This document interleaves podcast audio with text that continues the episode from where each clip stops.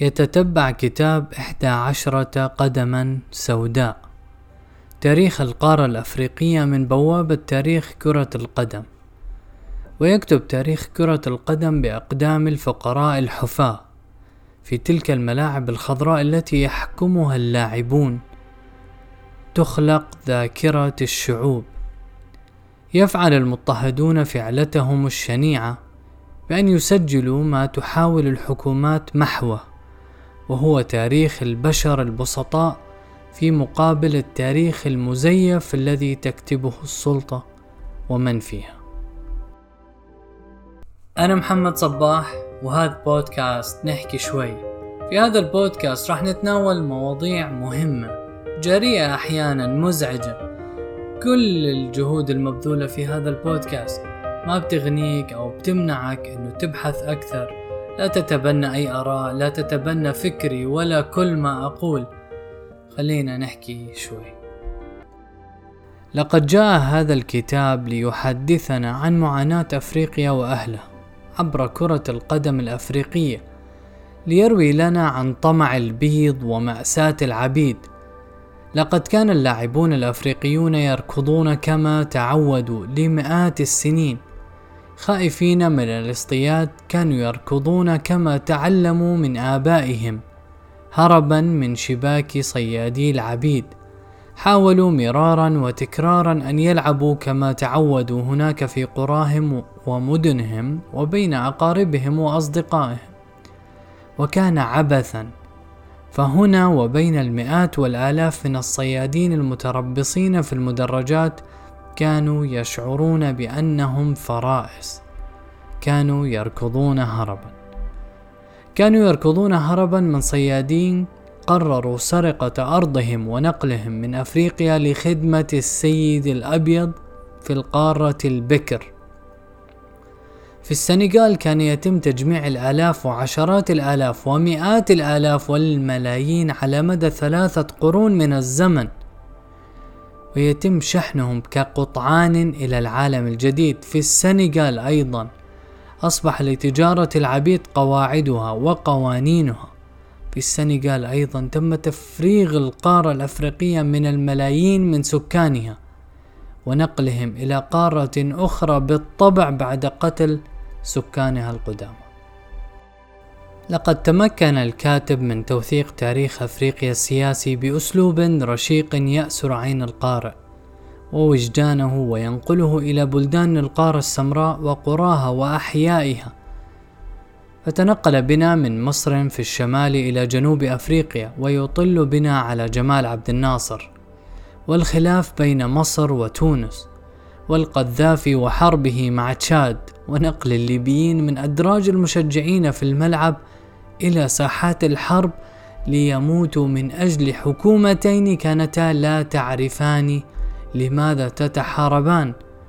وأحاديث عن نهاية الحكم الإمبراطوري في إثيوبيا ثم حربها مع الصومال وبين السودان وجنوبه. حدثنا أيضا عن الجرائم المرتكبة بحق التوتسي في رواندا وحديث طويل عن العنصرية التي حكمت جنوب أفريقيا حتى فرقت بين البيض والسود في كل شيء حتى في دورات المياه وجرائم الجيش البرتغالي في موزمبيق.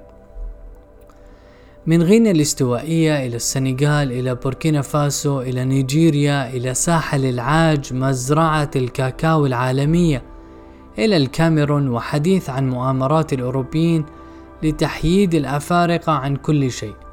حتى اؤتمروا بمنتخب الكاميرون وسلبوه كأس العالم سنة 1990 زورا وظلما. والتذكير دائما بانحياز نوبل التي منعت جوائزها عن الأفارقة ردحا طويلا من الزمن. طاف بنا الكاتب على ليبيريا ليحدثنا عن جورج ويا الطرزان الحقيقي لسينما الفقراء الذي كان يحارب أسود وأفيال ونمور الكرة الأوروبية. شخصيات حقيقية في معارك حقيقية. لا يتم فيها الإعادة أو المونتاج في حالة الهزيمة. جورج ويا الذي بدأ حياته لاعب كرة قدم ثم صار رئيس لريبيريا. خلال ستين عاما في أفريقيا لم تبتعد الكرة عن السياسة ولم تتوقف السياسة عن الاضطهاد. وإذا لم يكن بيد المستعمر فبيد السلطة الحاكمة. فلقد خلف الاستعمار وراءه العديد من الجنرالات والشيوخ والمنافقين لكي يحكموا باسمه. فتحولت كرة القدم من حلم إلى سلعة ومن بهجة إلى تعصب لكن كل ذلك لم يمنع الشعوب الأفريقية عاشقة تلك اللعبة من صناعة البهجة بنفسها. أسسوا أندية من عمال المناجم ومن مريدي المقاهي ومن القبائل ومن طلبة المدارس ومن رهبان الإرساليات ومن عمال الترام ومن سائقي السيارات والفلاحين صيادي السمك عمال مصانع الإسمنت والمنبوذين والمرضى. لم يتركوا أي فئة كان يأكلها اليأس من عدم لعب كرة القدم إلا وقاوموا بمنحهم كرة يلعبون بها وكأسا يتنافسون عليها. بطولة الأمم الأفريقية تبدأ في عام 1957 أولى خطواتها في إثيوبيا.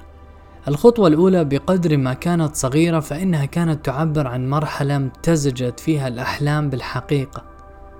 مرحلة طمح إليها الأفارقة لأن يعلنوا للعالم أنهم ليسوا أقل من أي سكان أي قارة أخرى مرحلة دعاها كل من عاشها بمرحلة التحرر الوطني. فقط الذين يفكرون بأقدامهم وقلوبهم وليس بعقولهم هم الذين يحرزون الأهداف من أجل الآخرين وحين يأتي وقت المساومة يرفضون ذلك بكل حزم مثلما كانوا يرفضون الهزيمة في الملعب من دون يأس. هؤلاء المضطهدون هم قرابين الملاعب. نجوم المستطيل الأخضر المهرولون نحو قلوب الفقراء بألا تأن. حينما يسمعون الهتاف يطلقون كل قواهم من أجل تلبية النصر وحينما يسمعون السباب يحنون رؤوسهم إمعانا في الاعتذار. هؤلاء الذين يتجهون دوما حينما يحرزون الأهداف ناحية الجمهور وليس ناحية مجلس الإدارة وشركات الأدوات الرياضية ووكالات الإعلانات هؤلاء هم المضطهدون وليسوا الآخرين الذين يلبسون نفس الزي لكنهم يعطون ظهورهم يعطون ظهورهم للفرح ووجوههم للمال. في بطولة كأس العالم مثلا 1990 التقت الأرجنتين بطلة العالم الكاميرون. والكاميرون لم يكن لديها اتجاه الخسارة أي خوف فهي في النهاية فريق من فرق أفريقيا المطلوب منها دوما لعب دور الكومبارس في كأس العالم. ربما تجيد اللعب قليلا تحتفظ بالكرة يمارس لاعبوها بعض المهارات والحركات التي تعجب الجمهور لكن في النهاية كان يجب أن يفوز البطل ليصفق الجمهور ويحضر دوما إلى الملعب. فلا يحضر الجمهور إلى الملعب من أجل أن يرى فريقه مهزوما بل يأتي لكي يستمتع بالانتصار وقهر وإخضاع الخصم لكن الفريسة فازت. فازت إفريقيا. فازت الفريسة القديمة كانت الهزيمة مدوية لدرجة أن صوت الانتصار تجاوز ملعب سانسيرو واخترق كل أدغال القارة الأفريقية لتعلن أن هناك من أتى من تلك البراري ولديه القدرة على إعادة قراءة التاريخ من الجنوب إلى الشمال. السنغال والمستعمرة الفرنسية الشهيرة كانت ملكية خاصة لفرنسا طوال 300 عام. احتفلت عام 2002 بعيد استقلالها الحقيقي وذلك حينما هزمت فرنسا بطلة العالم 1-0 في بطولة كأس العالم في كوريا الجنوبية واليابان لتتحرر من عبوديتها الأزلية حسب الكاتب. وفي تلك اللحظة استطاع الأفارقة أن يستعيدوا ذاكرتهم.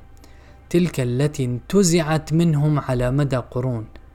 أدركوا أنهم الصيادون وليسوا الفريسة. وهناك في كوريا عادت للصياد مهاراته. وأعلن بالرقص أنه لم يولد فريسة بل ولد كما ولد أجداده. نحن في أفريقيا طوال الوقت.